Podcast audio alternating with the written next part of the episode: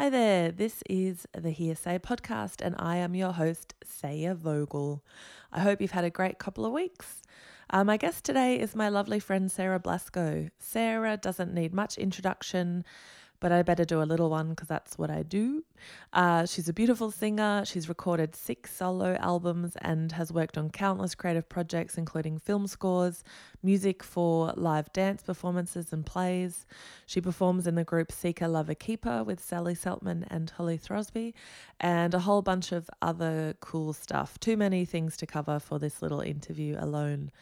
Uh, just a heads up, there's a tiny intermission in this one because uh, we got interrupted, but I seamlessly edited the two parts together. uh, Sarah's story is illustrated by my friend Alana Skyring. Remember, you can see all the pictures on the Hearsay podcast Instagram or on the Hearsay Facebook.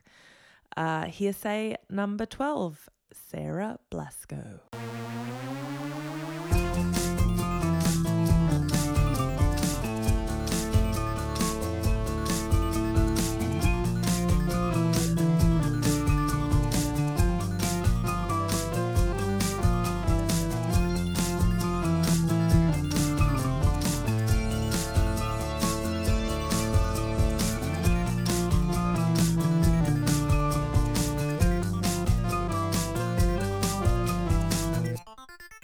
Going today? How how are your feelings?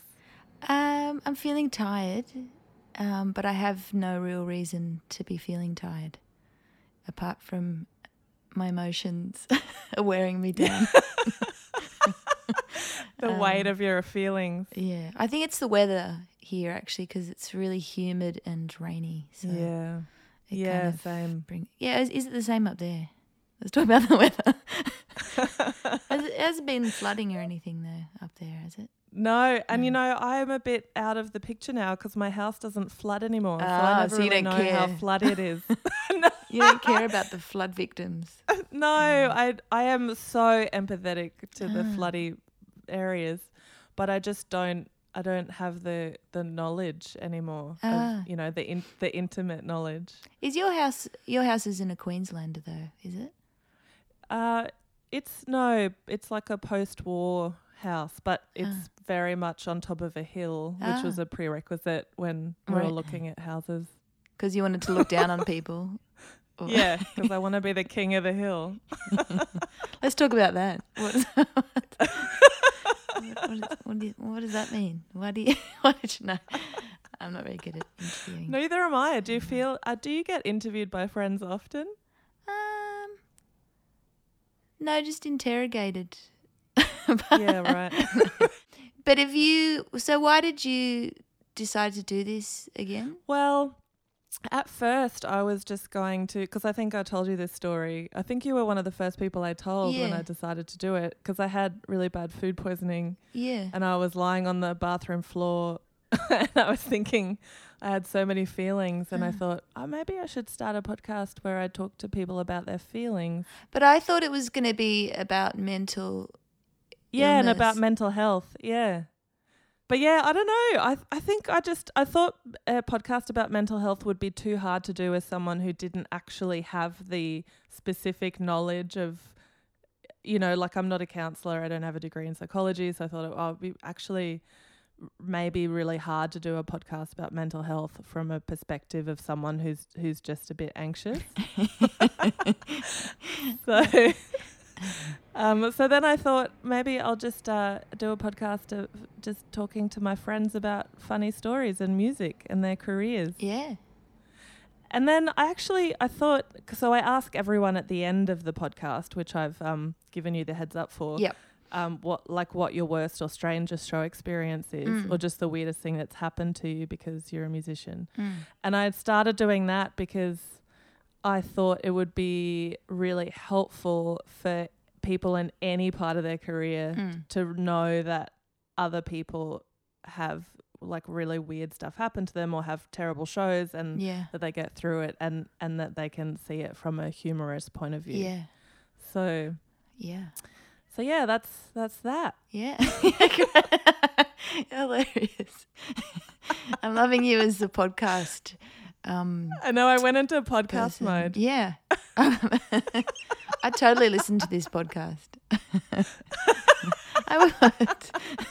Well, you know, you're you're really busy. You got a lot on. no, I'm not. I'm having two weeks off.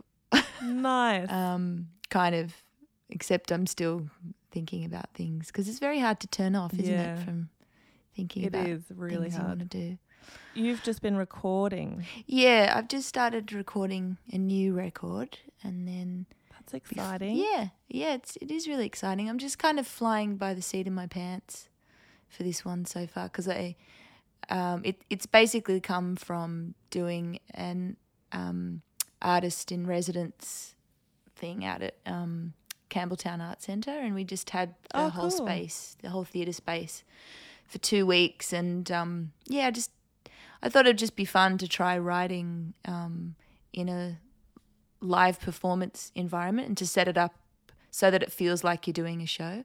And so we kind of had all these lighting settings and um, Oh, and we cool. could project anything we wanted on this massive screen behind us and and then I had um, a friend of mine record everything, um, record all the audio for everything we did. And I, I just got a couple of friends um, to come and write songs together. And um, but yeah, so basically out of that, we we felt like we were really productive, and and I really loved how free it all kind of sounded. And so I just thought I'm just gonna make this. I'm gonna make these songs into a record. So I've tried not to That's overthink awesome. anything too much, but of course I'm probably st- starting to at the moment. But um, yeah, but it feels really fresh and fun to do it this way. So kind of just going with it. Yeah. Did you go in with songs though? Did you have No. ideas already written? No, Wow. it was really terrifying actually because somebody, a, f- a friend of mine, decided to kind of make a bit of a doco about it as well, and so Oh, it was God. it was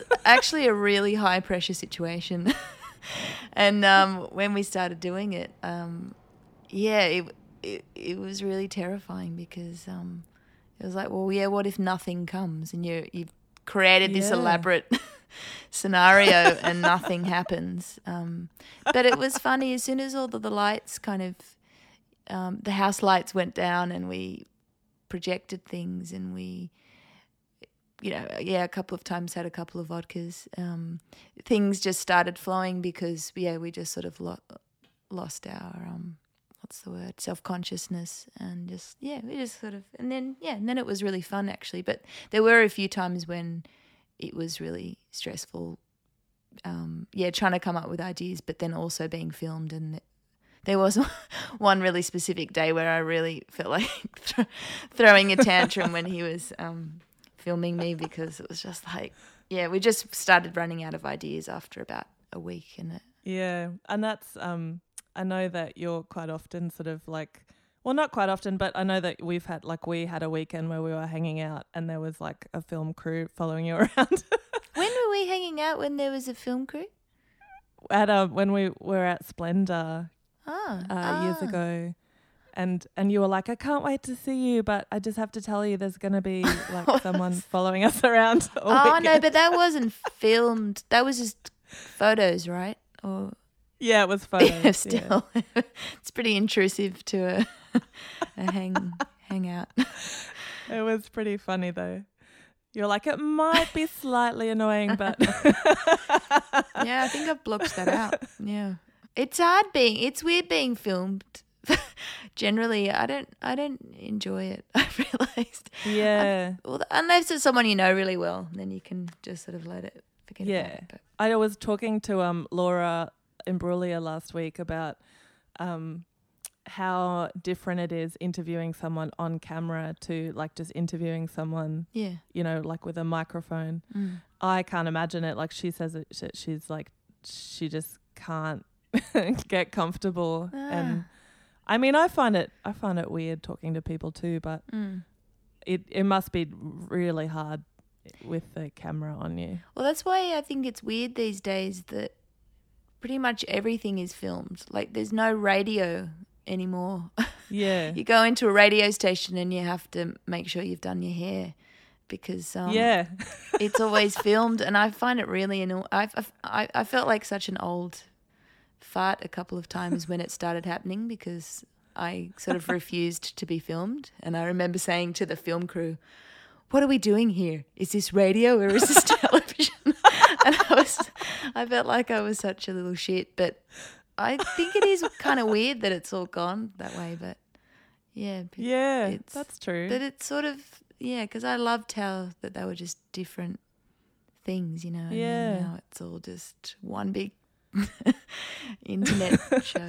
Um, yeah. well, this is um this is a good time to tell you that I've set up some cameras in your room. Oh. So you're gonna be Well, then you'll see my negligee that I happen to be wearing, looks really nice. uh, which I planned.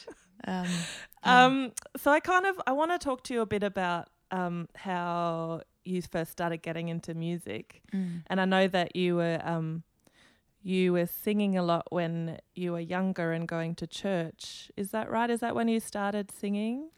Well, that yeah, I guess that was just one one part of it because that's that that was the place that I guess yeah I I sung in a group of people kind of thing. But then there was just the other side where I was um yeah just listening to heaps of pop pop music on the radio and and singing in my room sort of thing. So I, I don't know. I think they were both sort of influences in kind of weird ways. Yeah, but I think also because my dad my dad loved singing and he loved buying records and I think it was through that that I really yeah I would just sit down for hours just with his records and sing, and sing along and look at the covers and the inside of the the inside sleeve of the record. And I don't know I think all of those things kind of just made me fall in love with music. But I don't think I really and, and I feel really appreciative for this actually. I didn't really think about what I was doing at all until I was probably Yeah, about 16 just and then, loving it. and then yeah and I just remember somebody saying oh you can sing and I thought can I and I just knew that I loved doing it and I used to sing every afternoon in my bedroom but I just didn't think of it Oh. as a thing you know and I, I think and I I'm glad that that's the way it kind of started Yeah. What kind of records wa- was your dad buying? What were you listening to? it was a bit of an odd collection of things um, because he had the Elephant Man soundtrack, which was a really big record for me as a child because I was terrified of it because the cover was really scary and then in the inside sleeve it showed you all of the these scary scenes from the film you know um, and yeah it was really eerie music and it's really beautiful like it's really beautiful music and I and I know the music well now but at the time it was just this really odd thing in my dad's record collection um, so there was that and then there was lots of 80s Paul McCartney um, and so yeah I didn't know that the Right. Beatles were a thing I just thought I just thought Paul McCartney was like my dad pretty much That's so um, great. he was really dorky in the 80s. Um, he's sort of always been a bit dorky. Um, but yeah, I, love I loved those records. I love that 80s stuff. Yeah, and Wings Yeah. and stuff as well. Um, and Michael Jack. I mean, yeah, Michael Jackson was on one of, or yeah, one of Paul McCartney's records in the 80s. So that was Yeah. amazing to me that Huge. I thought he must be okay because M- Michael Jackson's on on his record.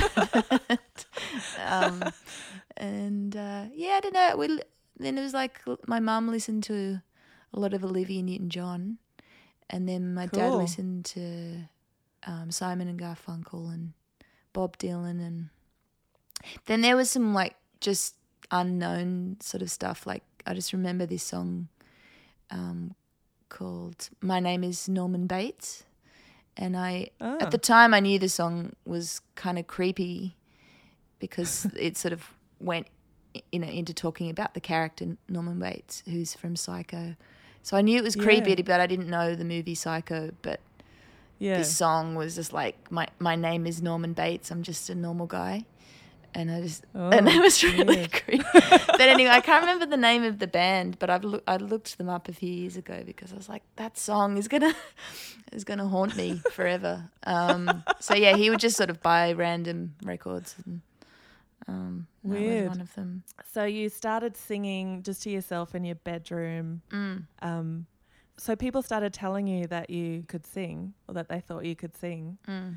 Was that like wh- when you had that realization? Did you decide to do anything with it? Well, I was singing. I sort of started singing in the youth group band because I was religious, as as we all know. Um, and uh, yeah, I started. I was one of those kids who was up like in the youth group band, um, singing all the songs, the love songs to God, and um, yeah, and then through that, then there was a couple of older guys. Um, that uh, yeah, and my sister was singing in the youth group band, and we all just decided to start a little band together. And so we just yeah, we started doing covers and things, and um, and then yeah, we just sort of started playing gigs here and there, and then um, yeah, and then we started writing songs together. Um, How old were you when, when that was happening? I was 16 when we started doing the covers and stuff. And then I don't think I really started writing proper songs. Um, yeah, started probably writing about when I was about 18, and then I, I got a guitar and um, I started getting lessons from this guy who lived with um, my family. He was like a boarder with us, and he um, Okay. he lived out in the um, in the garage. Wow. Poor guy. Um, the garage always flooded, and he Oh just no. lived there anyway because it was really cheap rent. I have a lot of empathy for, for floody areas. Do you? you know? Saying that now. Um, but yeah, Les um, was my guitar teacher, and he was Oh, um, great. he's a really funny guy. Um, yeah, so I started getting some lessons. Uh, didn't do too many because I seem to just learn a little bit of an instrument, and then I move on. yeah. and then I never master anything. Um, but yeah, uh, so yeah, I started writing songs, I guess, about then. What kind of covers were you do? Were you playing religious songs with your friends or were you playing pop covers? Um, they were pop songs, but they were ones that you could apply to God. like there was one we did that was really funny. Um, when I think about it now, it was like, "Are you gonna go my way?" by Lenny Kravitz. we made that into like you could go either way. You know, it was. Wow. it was so like, "Are you gonna go God's way?" You know. Or you can- um, so we did some songs like that, which was pretty funny. But then, um, yeah, by the time I was at uni, when I was 21, um, yeah, I was writing um, all my own songs, or we were all writing our own songs together. And it was a band called Acquiesce, and we um, went in the university band competition. Aqueous. Acquiesce. What yeah, nobody could spell it. Well, it means to give in, to to to submit Oh. um, and so it was a really, it was a really really terrible idea for a band name because the spelling is really complicated. So it's like A C Q U I E S C E. yeah, right. That's I don't. So I was a university, an English literature university student, Right. and I thought that that was a killer band name. and yeah, it was a really stupid. Um, but it turned out being a funny name for the band because, um, in the end, like one of the guys was uh, his partner was studying psychology, yeah. and he thought that we were having um, band issues, and so he thought that we needed to go and um, see a counselor as a band. what? Like Metallica. yeah, but we hadn't even done. hardly we'd put out an EP, and um, Did you do it? We went. Yeah, we went once, and I thought it was ridiculous. And um, I think it it was during that time that I realized I was probably better off being a solo artist because because I just kind of wanted to do things my own way, Yeah. and I didn't want to acquiesce yeah. to his um, ideas, and he wanted to write together, and he wanted to do everything together, and yeah. I didn't right. really. I realized I didn't really want to be in a band, or or I, or at least I didn't think that I I didn't want to be in that band.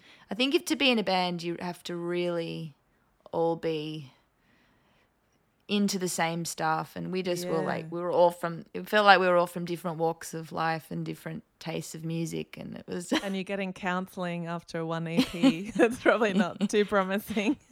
yeah, it was pretty pretty strange. Okay, Yeah. so then you decided to go off on your own after that. yeah. Yeah. Hey, can I just quickly ask? I um Mm. I googled you the other day, which was really weird because I'm not in the habit of googling my friends, but I thought, Yeah. oh, I ha- I always think like oh, I should do some research, and then I read about two lines and go, oh, this feels weird, and I don't do it. But um, Yeah. I read just a tiny bit of your Wikipedia, and it said Mm. that your name was spelt B L A S K O W. Oh yeah, I thought you knew that. It completely threw me because sometimes when I get Ah. emails from you, it's with a W, and Mm. I thought it was like Yeah. some funny joke. oh yeah. No, you know, I thought I'd told you this. Yeah, because anytime anything important happened to me as as a child, like someone would call out my name in public. Not Yeah. that it happened very often. It only happened once. but I would get called Sarah Blaskow. And so I just thought I Oh, have to, I have to, and most Blaskos actually don't have the W around the world because it Right. was Blaskov. I don't know. Yeah, I don't actually know why my grandfather didn't drop the W because yeah, pretty much everyone else. Australia just thinks it's Blaskow. Yeah, well, I just thought, uh, yeah, I don't really want to risk being called Blaskow. Fair Um, enough. So I just dropped it. Yeah, right. Yeah. I did not know that, but you haven't done it legally. No, I, I, I probably should because it's Hmm. just annoying. Um, Yeah. But no, I just I like the you know I'm fond of the W. Really, if I didn't think people were going to call me cow.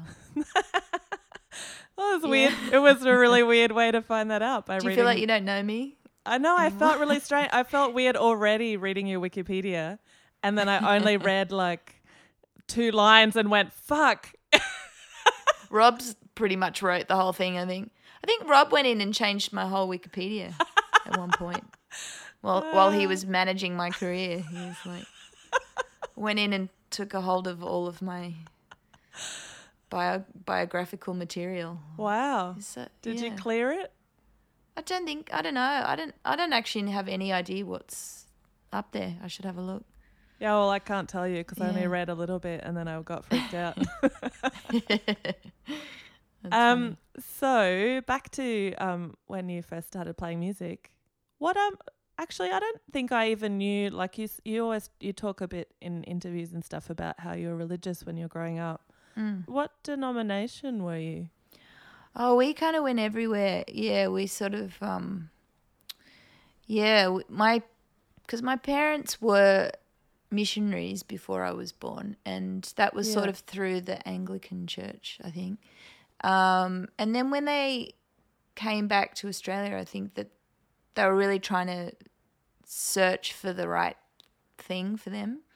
And so we went to so many different churches when I was growing up because, yeah, they were just trying to find the right thing. And so we went to, yeah, Anglican, Uniting, Presbyterian, Baptist, Wow. Pentecostal. We went to one that was sort of like a cult. It was a really weird Baptist church where people, uh, where, where everybody lived on a kind of a commune type thing together and you had to call the leader Uncle Noel. Whoa. And um, yeah, and I just remember this really weird, um, yeah, this weird service that we went to where um, people would get up uh, in the middle of the surf- service and um, and confess sins. And one guy was confessing that he picked his nose, and and that's when my parents were like, "Okay, we're not going here anymore." And then the next church they went to after that, which I think is kind of funny, is that they went to um, Christian Life Center, which is now called Hillsong. yeah, right. And so I kind of think we went from one cult to another. What was Uncle Noel like? Uh, I don't remember him very well, but he was he. Well, my sister went actually went to their school for one year or or half a year, which I can't believe Yeah. my parents sent her, her there. And um, yeah, he he seemed like he was a pretty harsh individual. wow. because she went to, she had to go and see um, him in his office once or twice when she got in trouble. Um, wow. so Weird. yeah, it was. so it was a yeah. there was a lot of people as part of this cult. yeah, it was like um, yeah, they all lived in a big property and they had a school and uh, yeah, it was it was one of those cults where all the women had really long plaited hair and they had and they had to wear pinafore dresses and um, yeah, it was really strange. I don't really have no idea what possessed my parents to go there, but I yeah, I guess yeah, like I said, they were just searching for something because I think they'd had a pretty weird experience um, as missionaries. I think it kind of Yeah. completely changed their view of thing of life, basically. Yeah. So they were just trying to find something interesting, and- community. yeah, find community. So So was there a lot of music in your um when you joined the Hillsong religion? yeah, well, Hillsong, yeah, it wasn't called Hillsong back then. It was called Christian Life Center. yeah. and um, yeah, but it was that. I think that was what impressed my parents about it. Yeah. So they're like, oh wow, the modern music, and you know, people are really passionate, and um, you know, and people were, but it like they're always sort of yelling at you from the um, from the stage, and yeah, and the music was kind of loud, and then again, yeah, like I was, um, yeah, I was part of the the um, youth group band, and then yeah. a, a f- yeah, a few times um, I was singing in the in the church like that because I have people up on the stage singing, and Oh, I, cool. yeah, I really got really got into it, and I did learn a lot about music there. Like there was a couple of really great singers who um, kind of took me under their wing and stuff. So in a way, yeah, I think looking back on it, I was kind of more interested probably in the musical aspect than but but yeah but we got really heavily involved in the church but it almost sort of split my parents up actually. So um my sister and I sat them down when we when I was yeah I think I was about 16 or 17 and and said that we thought it was wrong. And so we all we literally all stopped going a week later Wow. wow. and then and that was it and then um yeah and it was kind of yeah it was it was kind of amazing timing because then actually my mum got sick yeah. only like a year or so after that and um yeah so i just sort of think well yeah if they hadn't have gotten out of there it would have been a pretty different um situation Definitely. Yeah. Well, that's amazing that they listened to you.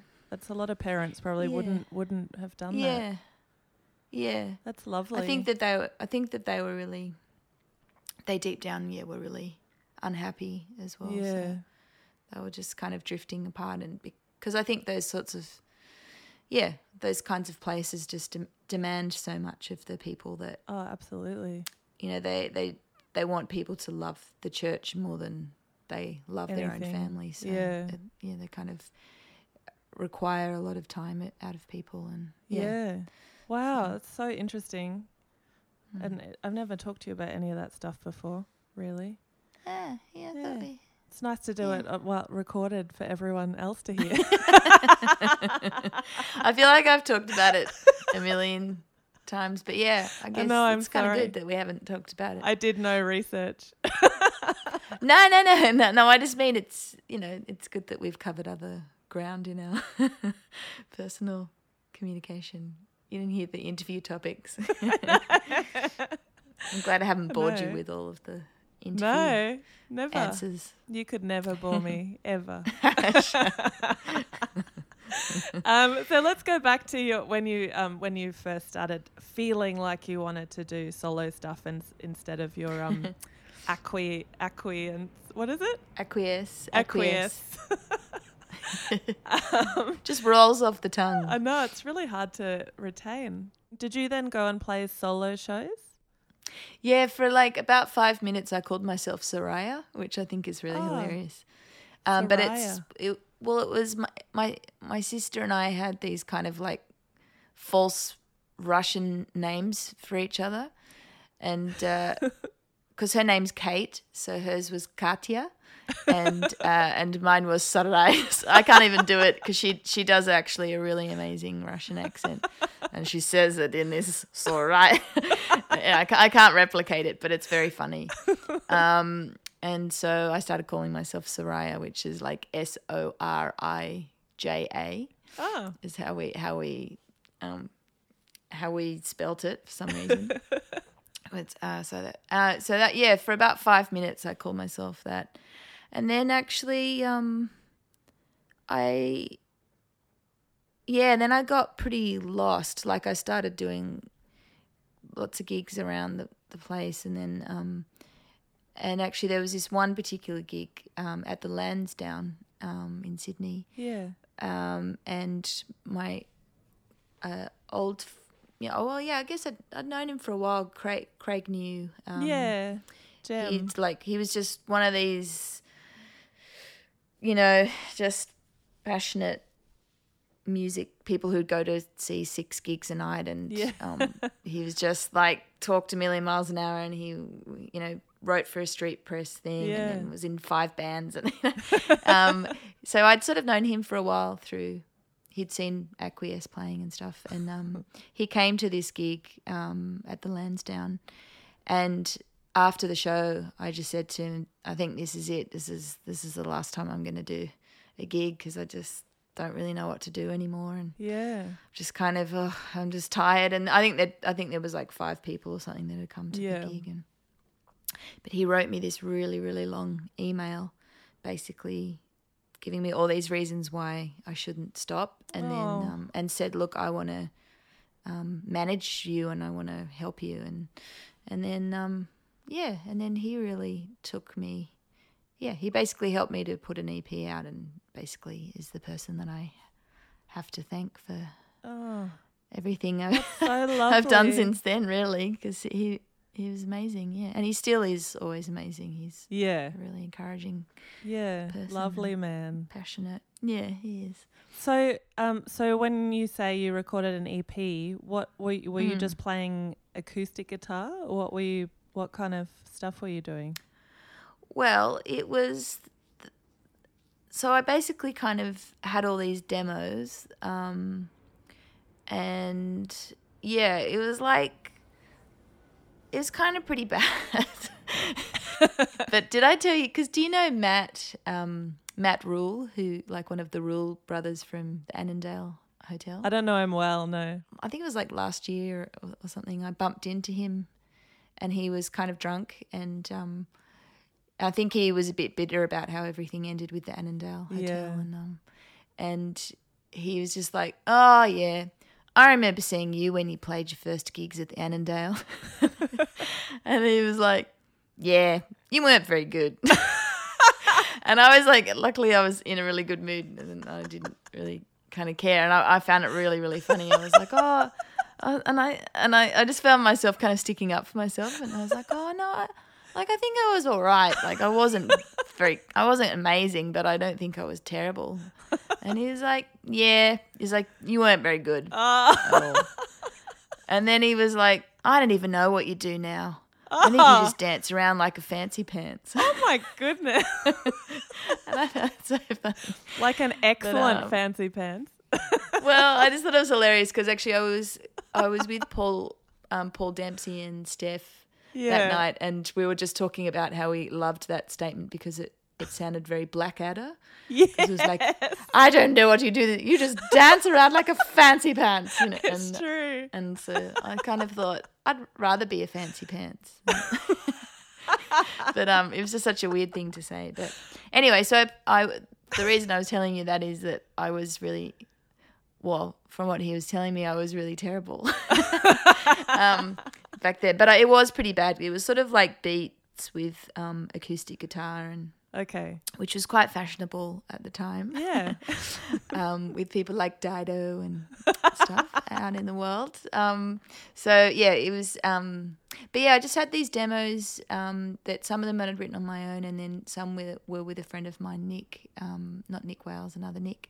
Yep. Um, and yeah, so Craig basically just said, "Well, why don't you just mix, get them mixed properly, and then just put that out as an EP." Okay. And um, yeah, so that was um, Prelusive, which was my first EP as a solo artist. And he told me to drop the Soraya bullshit and just call yourself Sarah Blasko and just do it. And so Awesome. I don't know. He just said it really straight and really clear, and I and I basically was at the end of my tether, kind of. You know, I didn't I didn't know what it, what to do, and it was really really helpful for someone to, in a really encouraging way, to just say, look, this is shit. That's not shit. This Yeah. like just do this, and it's it's not doesn't have to be really complicated. Just work with what you have, and Yeah. And so it was a really yeah, it was a really positive thing for me. That's awesome. That's so good to have someone like that, especially at that time of your career or Yeah, when you don't yeah. even really know if you want to do it.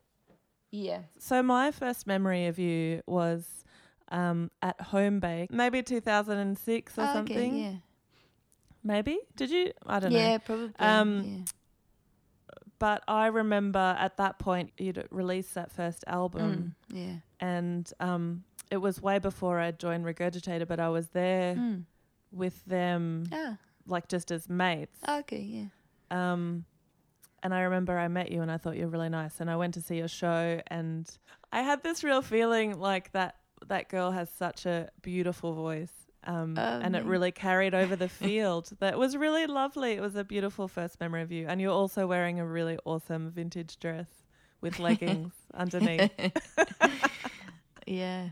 So many summers with leggings. I don't know how I did it. I do, I still do that. I can't do it anymore. yeah. I feel like maybe I even started doing it because I because I really thought you looked cool in dresses and leggings. I don't know why I started doing it, but yeah, I I started. I remember cutting the the feet off my tights, and it was. I never looked back. I don't know. I think I was trying to go for an Audrey Hepburn kind of look. Did she do that? Well, I feel like she wore leggings in. It was in one of the movies, like maybe Huh. Funny Face or Yeah, I don't know, something like that was I was that's what I was going for. But Yeah. then after a while I felt like why It's why just so hot. yeah, it's so just hot. But yeah, I had a no yeah, don't show my legs in public policy. I still kind of have that, but I share I share them with the world sometimes now. but for many years it was like not in one photo would you ever see a bare leg from Blasko. Yeah. and you basically wouldn't see my neck or my legs all my arms. I had a no arms, no Wow. I had a no arms, no leg, no neck policy in photos. Wow. That was my thing. I don't think that was yeah, my shtick. I'm not sure I've ever. I don't think you'd see a leg in any Saya photos either. so at what point then? So you started um that first album you made with Robbo, is that Mm, right? yeah. Robert, Robert Cranny. yeah, and Wally Gagel, this American guy. How did that come Mm. about? How did you start writing music with Robbo? I've talked about Robbo a bit on this podcast because I had Ben Salter on, and Oh yeah, um, Robbo wrote one of my favorite songs that Ben Ah, sings yeah, called "Know. Your Strength." And I realized Ah. in that podcast I never actually said the name of that song. It's "Know Your Strength," oh and it's okay. beautiful. Ah, Um, I don't know if I know that song. Yeah. Uh, it's really lovely. I'll I'll Mm. email it to you later. Ah. Um, but yeah, so so you guys obviously had like a long professional relationship. Where you, Yeah. you wrote a lot together. How did it start? Well, it started because I actually met I met him through Craig, who yeah, who'd started managing me and working with me, and Rob lived a couple of doors up from Craig, and Yeah. I was looking for well, I was actually looking for people to play in the band, and so Yeah. uh, I invited um, Rob to play keyboards, and then um, and then we got Nikolai, who was in seventy eight Saab, to play drums, and Yeah. Wes. And was Rob Rob was still in seventy eight Saab? then? yeah, he was in seventy eight Saab, yeah. Yeah. Um, and so yeah, it was through that, and then Rob being Rob, um, he wasn't um. He, he wasn't content just to be in the band, um, and so um, yeah, I don't know how we started writing together. We just, I don't actually really know. Yeah, I think Rob's just, he's pretty bossy, and I pre- Yeah. I, I'm pretty sure he was like, told me that some of my songs needed work and stuff like that. Which is why, you know, which is why I liked working with him and why I was Yeah. drawn to him, I think, as a character because he was kind of the opposite of anyone else I'd pretty much known up to that point because he was like because I'd had a really yeah a really sheltered life um, I'd barely drunk anything. Ta- I hadn't taken. I had never taken any drugs. I'd never. Not that I'm. Not that now I'm.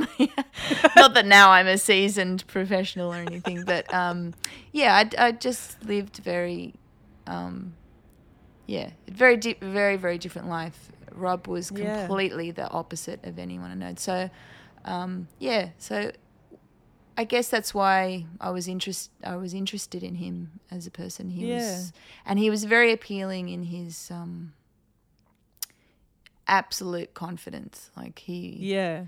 but yeah, but also annoying in that as well. But yeah, but yeah, we did we worked together for a long like for two records. Um you know, so that was and toured a lot together. So did you write that first album together or was that mostly sort of your your stuff? Well, I don't know. I don't really know how we got into the situation of we, we kind of. I suppose at a certain point, I just sort of we made the decision that we were kind of like a band, the two of us, Yeah. and so everything that we wrote separately, we still credited half to the other person. It was kind of yeah, Yeah. like a Lennon McCartney kind yeah, of situation. lovely.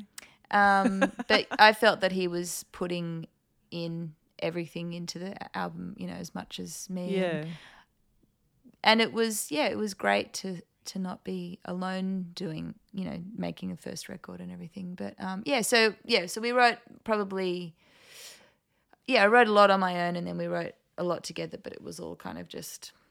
And then, so did that get you to touring? Obviously, got you touring a lot through Australia. Mm. Um, were you? What did you start touring overseas at that point too, or was that more the second record?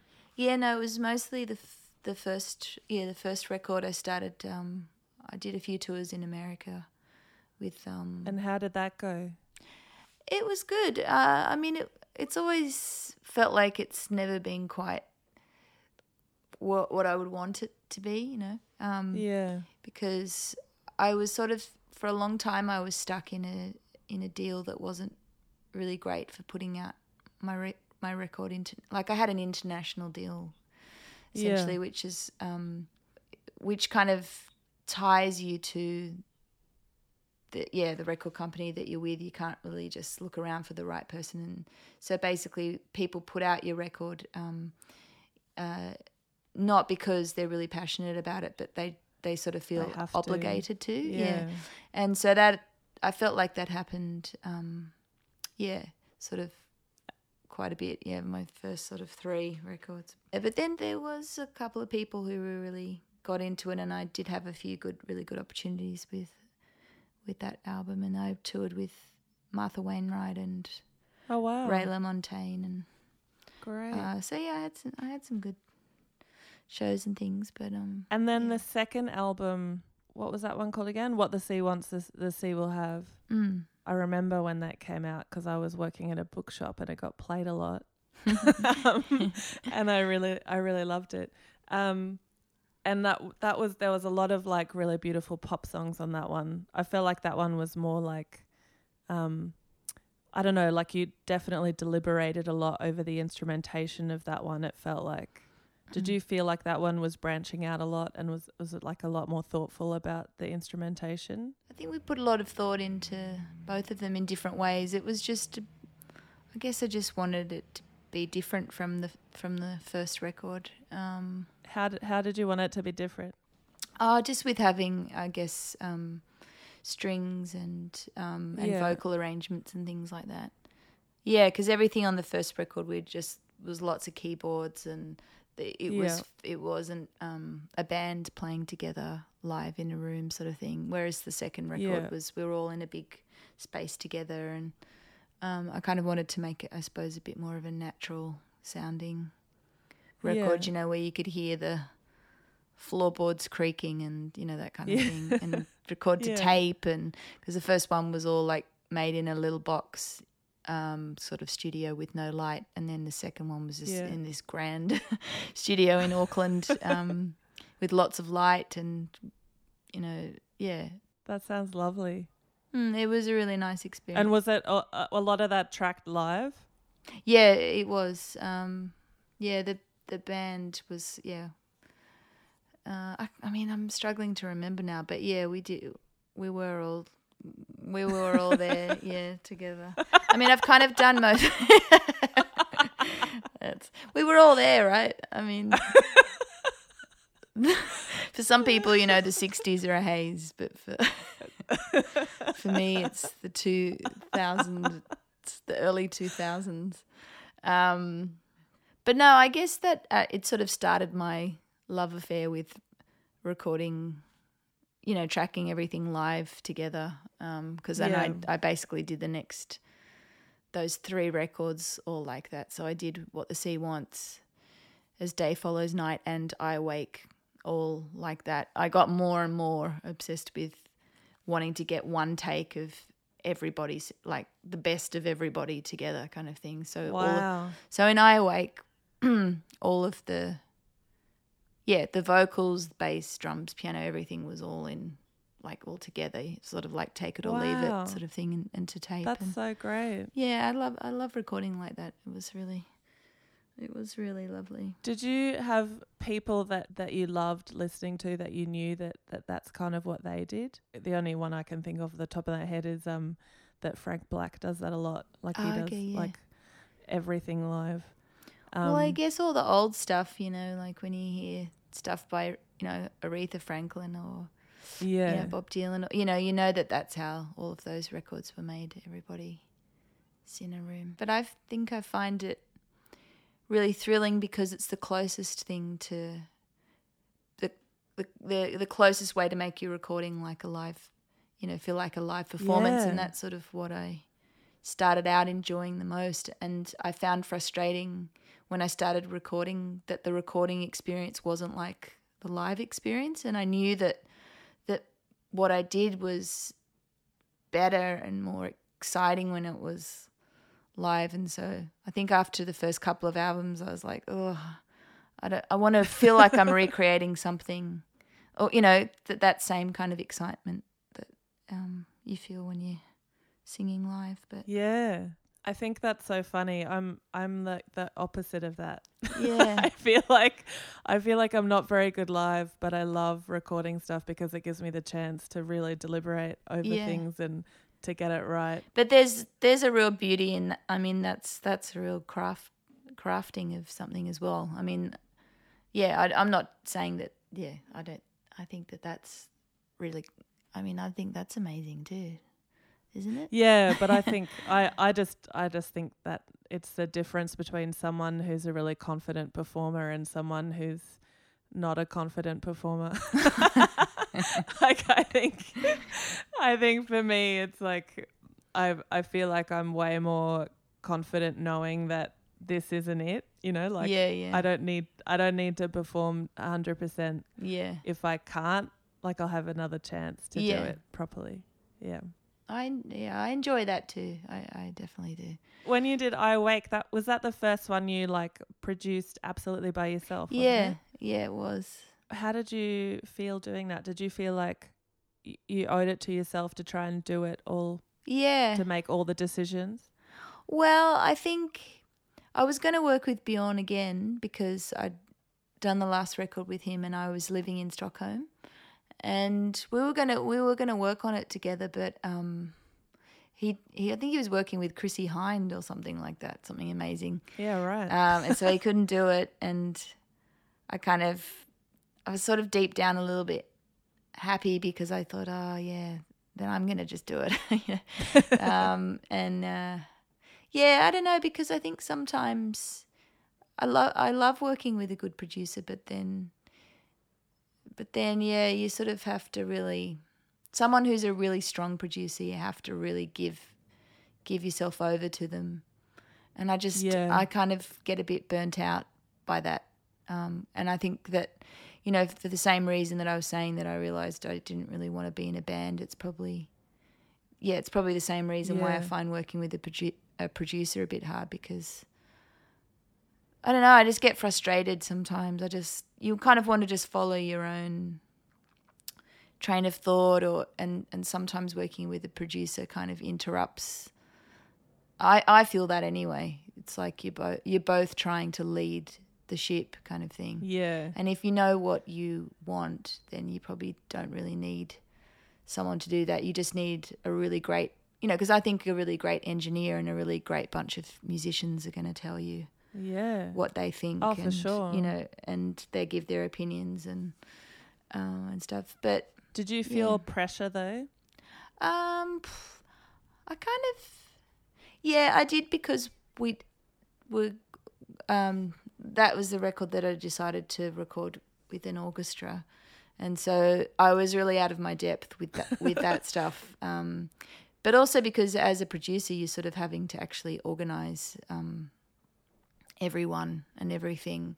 So I sort of had to um, make sure, all, like it was quite administrative as well. Yeah, so I, had to wear all the hats. yeah, so I had to sort of um, make sure all the charts were legible and had gotten through to the orchestra okay, and then the conductor had to, you know, so and then I was yeah working a lot with Nick on the arrangements, and so it was sort of that aspect of it that I found really stressful. It wasn't so much like producing the stuff with the band because we did all the stuff with the band first and um, I did my vocals and stuff like that, and then and then we laid on the orchestra after that, and Whoa. um, so yeah, it was just sort of the organisation of it that was a bit crazy, but I knew what I wanted, and I knew that I felt really confident that Nick was going to, yeah, deliver something really amazing, and every everything he played me, it was just like it, it actually like that process was actually really quite easy because yeah i just it was just felt right what whatever all of his arrangements so so that part of it wasn't stressful it was just um yeah. Do can you read music? uh, i can really basically like I, I mean i can i can read it and tell you the notes and on the stage but i Yeah. don't know how to read it fluently Yeah, I'm the sense. same. I can Yeah. work it out, but it Yeah. takes a really long F time. A C E. Yeah. that kind of thing. Yeah, it takes me ages. Um, but yeah, so I can't. I basically yeah, I can't really read music. But um, yeah, but it, but it, that's why it was great with Nick. Um, because you know because now with all this yeah computer technology, it's it, it's great because he could um. He played all of the parts into the um software and then I could hear it all back exactly, you know, pretty much exactly what it was going to sound like with the orchestra. That's so, So- great. So that's yeah, way less stressful than Yeah. than it, it could have been. Um, yeah, but it was really fun. It was completely like a dream come true to be going and doing that. And Nick and I kept pinching ourselves, and we were just like, we are the luckiest people on the planet. We just felt so lucky, and it was such a magical experience. Was, Did you record them in Bulgaria or something crazy like that? Yeah, in Bulgaria. Yeah. Yeah. How was that? Had you been to Bulgaria before? No, I'd never been, but my um, grandfather had been there a lot, and that's originally where um, my family's from on, on my dad's side. And so that's why I wanted to record with the Bulgarian Symphony Orchestra because I'd um yeah because the, the, some of the some of these uh, Eastern European orchestras are um really really great, but um kind of you know the ones that sort of get all the attention I guess are like London Symphony Orchestra and you know, Yeah. um, and so yeah, so the Bulgarian Symphony Orchestra was sort of getting into a lot of film um, music. So that's where I got the idea actually because I read an article in the paper about um, about how the Bulgarian Symphony Orchestra was recording more and more film scores, Hollywood film scores, because Yeah. it it's a really it's an inexpensive place to go and record the orchestra, and they use their like their old radio um, studios and Cool. and I thought, oh wow, that sounds so romantic. So there's so so many things that I want to talk to you about, and um, I know that we've already been talking for ages. But really quickly, I know that you do lots of things um, that aren't just your own albums. I know that you've um, you know you've done music for dance performances, and you've done like film soundtracks, and um, I just wanted to talk to you a little bit about um, how you go about working on things like that. Like, do you do you take a different approach to to writing your own albums? Oh, yeah, definitely. Well, because you you're just trying to serve their purpose really, um, and their vision, and so I, and that's what I really enjoy about it actually, because you sort of because I I'm act, I actually think of myself as someone who like I'm I'm not I'm quite perceptive I think as a person and I actually really enjoy to sit back and listen and watch and just and sometimes I feel like I don't get to do that with my own stuff because you're sort of in the you're in the thick of it, you know. Yeah, um, yeah. And so, and it, it's it's in the same way that I think I'd love to be um, a backing singer and Yeah. play keyboards up the back with the tambourine in a band, you know. It's Yeah. sort of, um, but um, yeah. So I do approach it really differently. I mean, with the um, with with the film stuff I've done because I actually don't really like too much music in film. I, I like it. To, I like there to be a lot of space. So actually, Yeah. in the stuff that I've worked on, I've had to almost fight to have less music, um, and I didn't really get my way on quite a number of occasions. And so, um, yeah, because I kind of like to not approach it in a sort of a singer songwriter kind of a way, but then, um, but then I guess that's what people maybe think that they want or something um, when they approach you. But Well, yeah. I, I prefer to yeah to, to see it as a completely different sort of thing not not as a chance to sort of get my music out there I like Yeah, yeah. I just love what yeah music can do to a, a scene You want to you want to complement their thing. yeah I know it's probably different for each project, but do you have like a way of starting? Um yeah it was different for each project um I mean this I just did a web series um called High Life Yeah. and they really wanted me to write a theme tune for it. So that was kind of interesting. So I think I kind of started with the theme tune and then kind of um, worked around that. But yeah. I guess you sort of you sit down and you have a good chat with the director about the kind of music that they want. And yeah. so he had told me that he kind of wanted this percussive sort of in scene stuff that kind of shows her manic side and um, and then we sort of decide, made the decision that okay yeah there was this external sort of manic side and then there were these these there's lots of scenes where she's um, it's like her internal narration because Oh, she's like a very um, expressive um, teenager Yeah. who's you know who's it, it's actually about um it's about manic depression and it's really great actually it's just Yeah. like it's just six ten minute episodes but it's it's really really great Intermission. So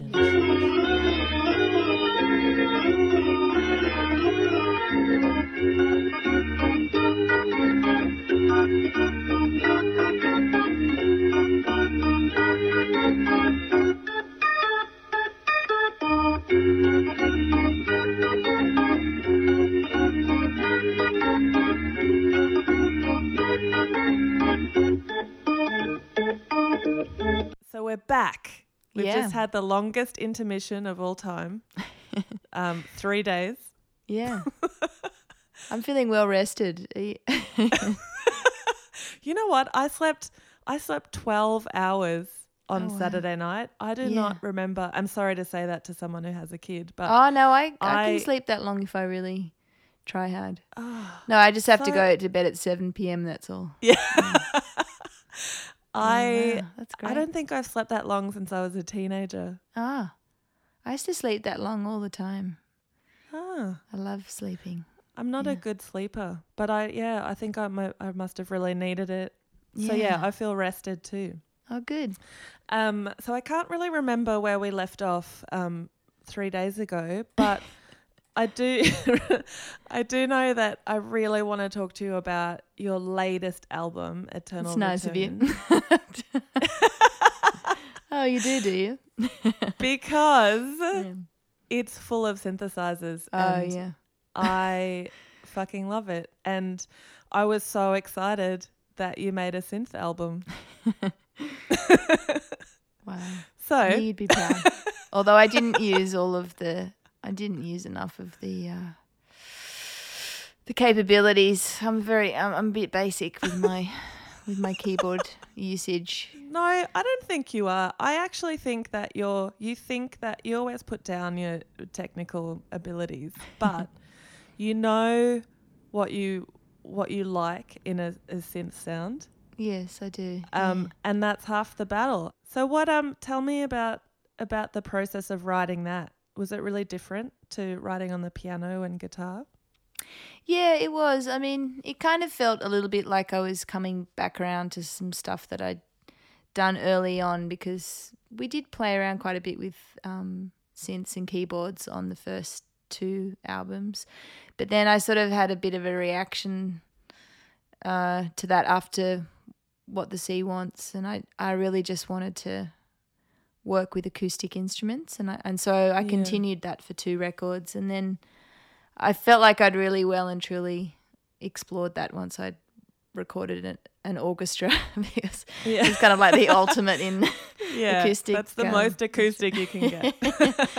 um, so I'd really gone to town, and then um, yeah, I don't know. I sta I was watching um, Stop Making Sense by Talking Heads, which is my favorite film, Yeah. and uh, I've watched it so many times. But I sort of try and watch it annually because it's so inspiring and it's such a beautiful show and and conceptually it's just amazing and yeah. um, and then yeah, I was just listening to the synths and stuff, and I I'm pretty sure there's a, a one or two prof well yeah a Prophet synth in there. I think this is where I started thinking I wanted to get a Prophet. Um, but uh, yeah, it was sort of through watching Stop Making Sense, and I thought, well, yeah, I haven't bought a keyboard for a while, and then as you know, I. ha- I have a couple of Nords that are just kind of like workhorse piano kind of um, keyboards, or that's what I've used them Yep. for anyway. Um, Yep. Let's not get into that. yeah,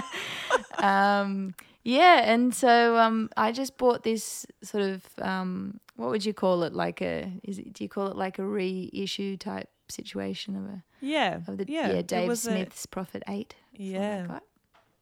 And then I just I've got one of those. Yeah, I knew that you. I asked you about it actually. That's Yeah. when I ended up getting it actually because do you, I, I don't know if you remember, but I actually asked your opinion about I which do. what.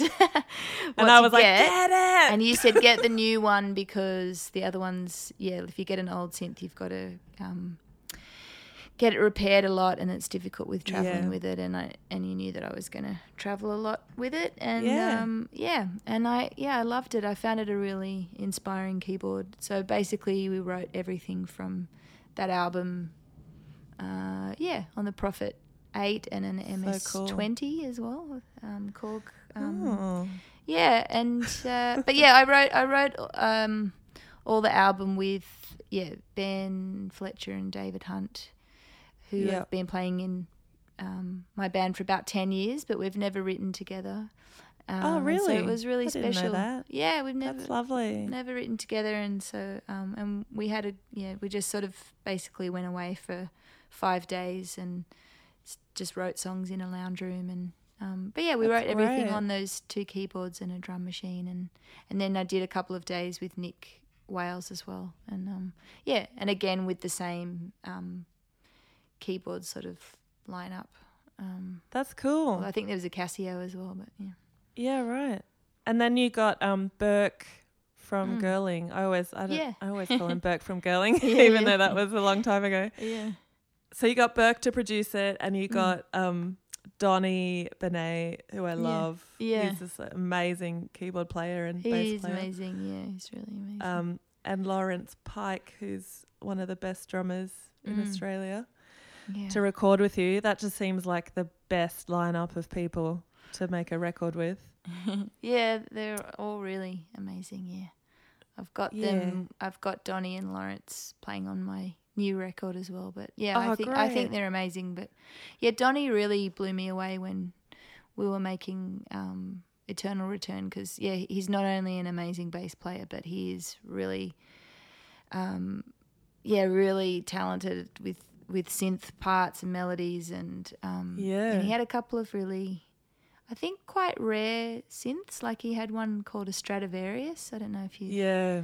Um, So which amazing. was really beautiful. Um, so all of the kind of string sounds on the record were from that. Um, Yeah. and then he kept calling because he brought in his Prophet Five, and so he Oh, just yeah. kept calling my Prophet the Dave Smith because it was like the lesser Prophet. Um, Yeah. But yeah, he kind of, yeah. I mean, he really, in my mind, he really made the, you know, really made the synth kind of aspect of the album, which is a big part of the record. He made it. Um, yeah, he really expanded what it could have been because I, you know, I don't really know that much about synths. I just kind of was using these kind of presets to um, to write with and stuff, and then he Yeah. he sh- sort of showed us what we could do with them, and They're great we- presets though. yeah, they are really good. Yeah. Yeah. So there was quite a few times where he was like, mm-hmm, "You may, you may use the Dave Smith preset," and then he would, um, but then Still he would, good. he would often get the uh, what was the other one that we used a lot? Um, the Jupiter. Oh, Jupiter 8 or Jupiter? I think a Jupiter eight. What's the other Jupiter? They're amazing. There's a bunch of them. Yeah, I think it was the Jupiter eight. Jupiter 8, was it really colourful? I think so. I can't really remember Yeah. that. Well, what it looks like now, but we had yeah, we had so many synths in just in this big pile. Oh, it's in the- like my dream. Yeah, it was. It was. It was sort of sad that. Yeah, I don't know why. Yeah, I should have got you down for it. I don't know. Next time. Were you doing something? I feel like Maybe I was.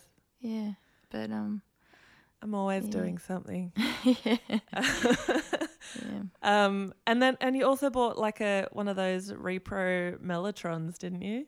Yeah, I did. This is getting really nerdy for everyone. yeah, who but we didn't care about use, synthesizers. I think we didn't use that very much. Uh Okay. just a little bit. It actually didn't get used as much as I thought it was going to. Um, but I actually I've been using it a lot um, on this new record that I'm working on. um, Great. I'm really determined to to get it in there because um, Get your it was quite worth. a palaver um, getting it sent um, to Australia, and I, I kind of you know I had sort of like shopper's guilt after I bought it, but it, Yeah. it sounds so beautiful that It does. Yeah, It Sounds great. And you toured with it a bit, didn't you? yeah, we did. Um, Yeah. yeah. So there was a few things from the last record.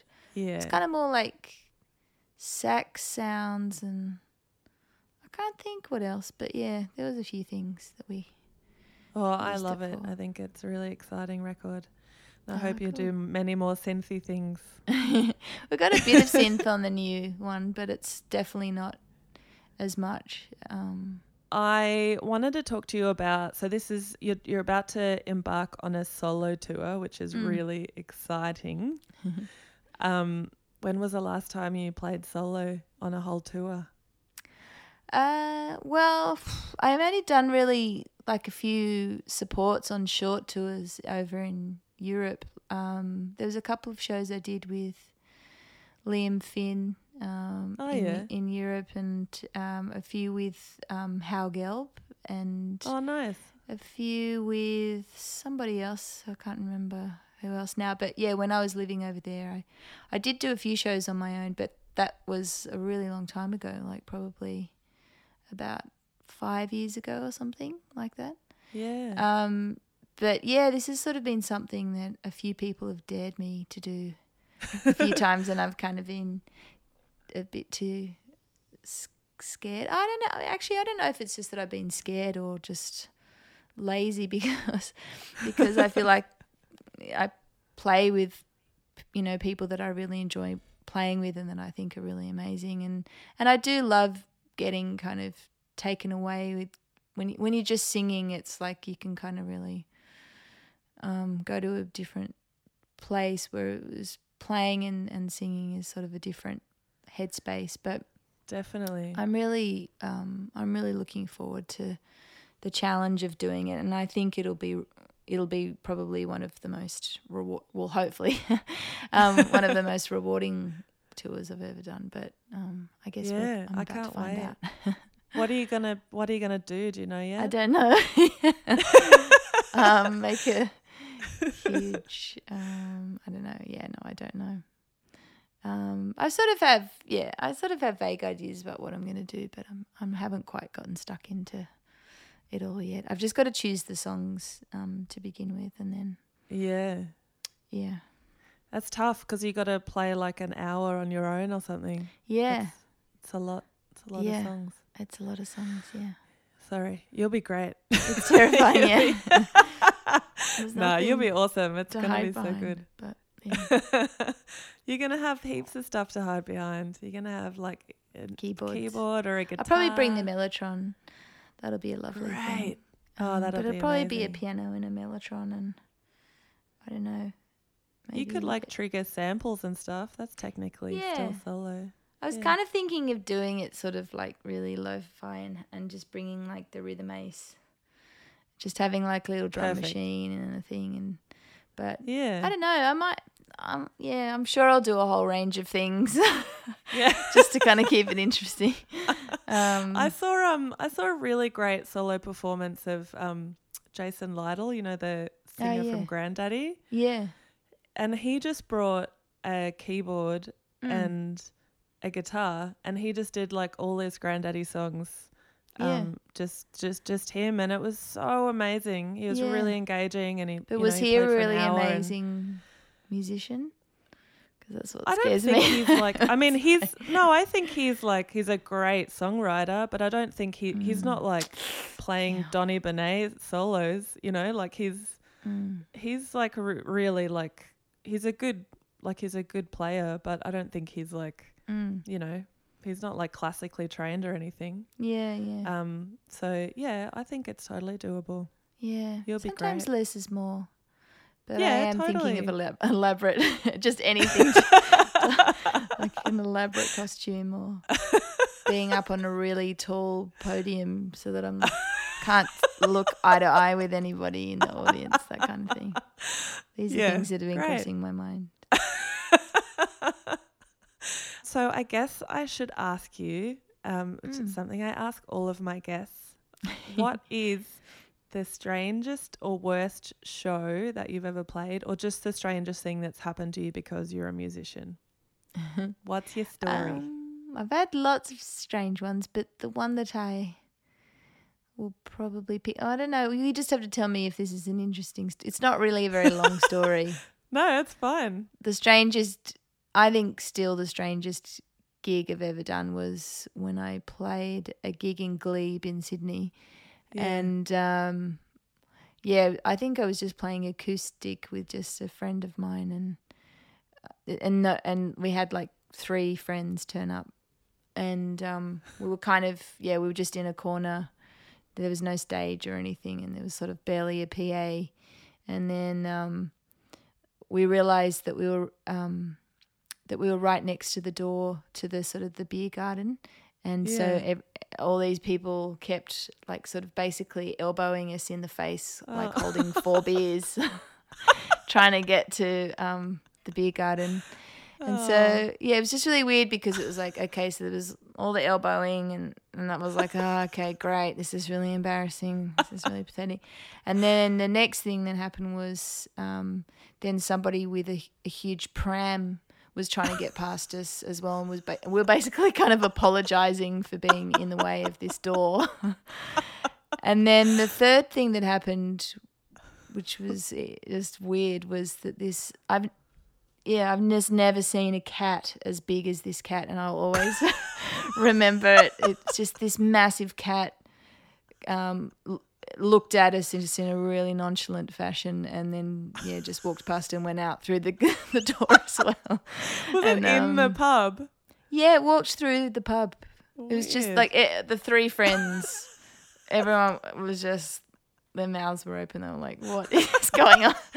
what is going on here? And why is there a giant cat walking past?"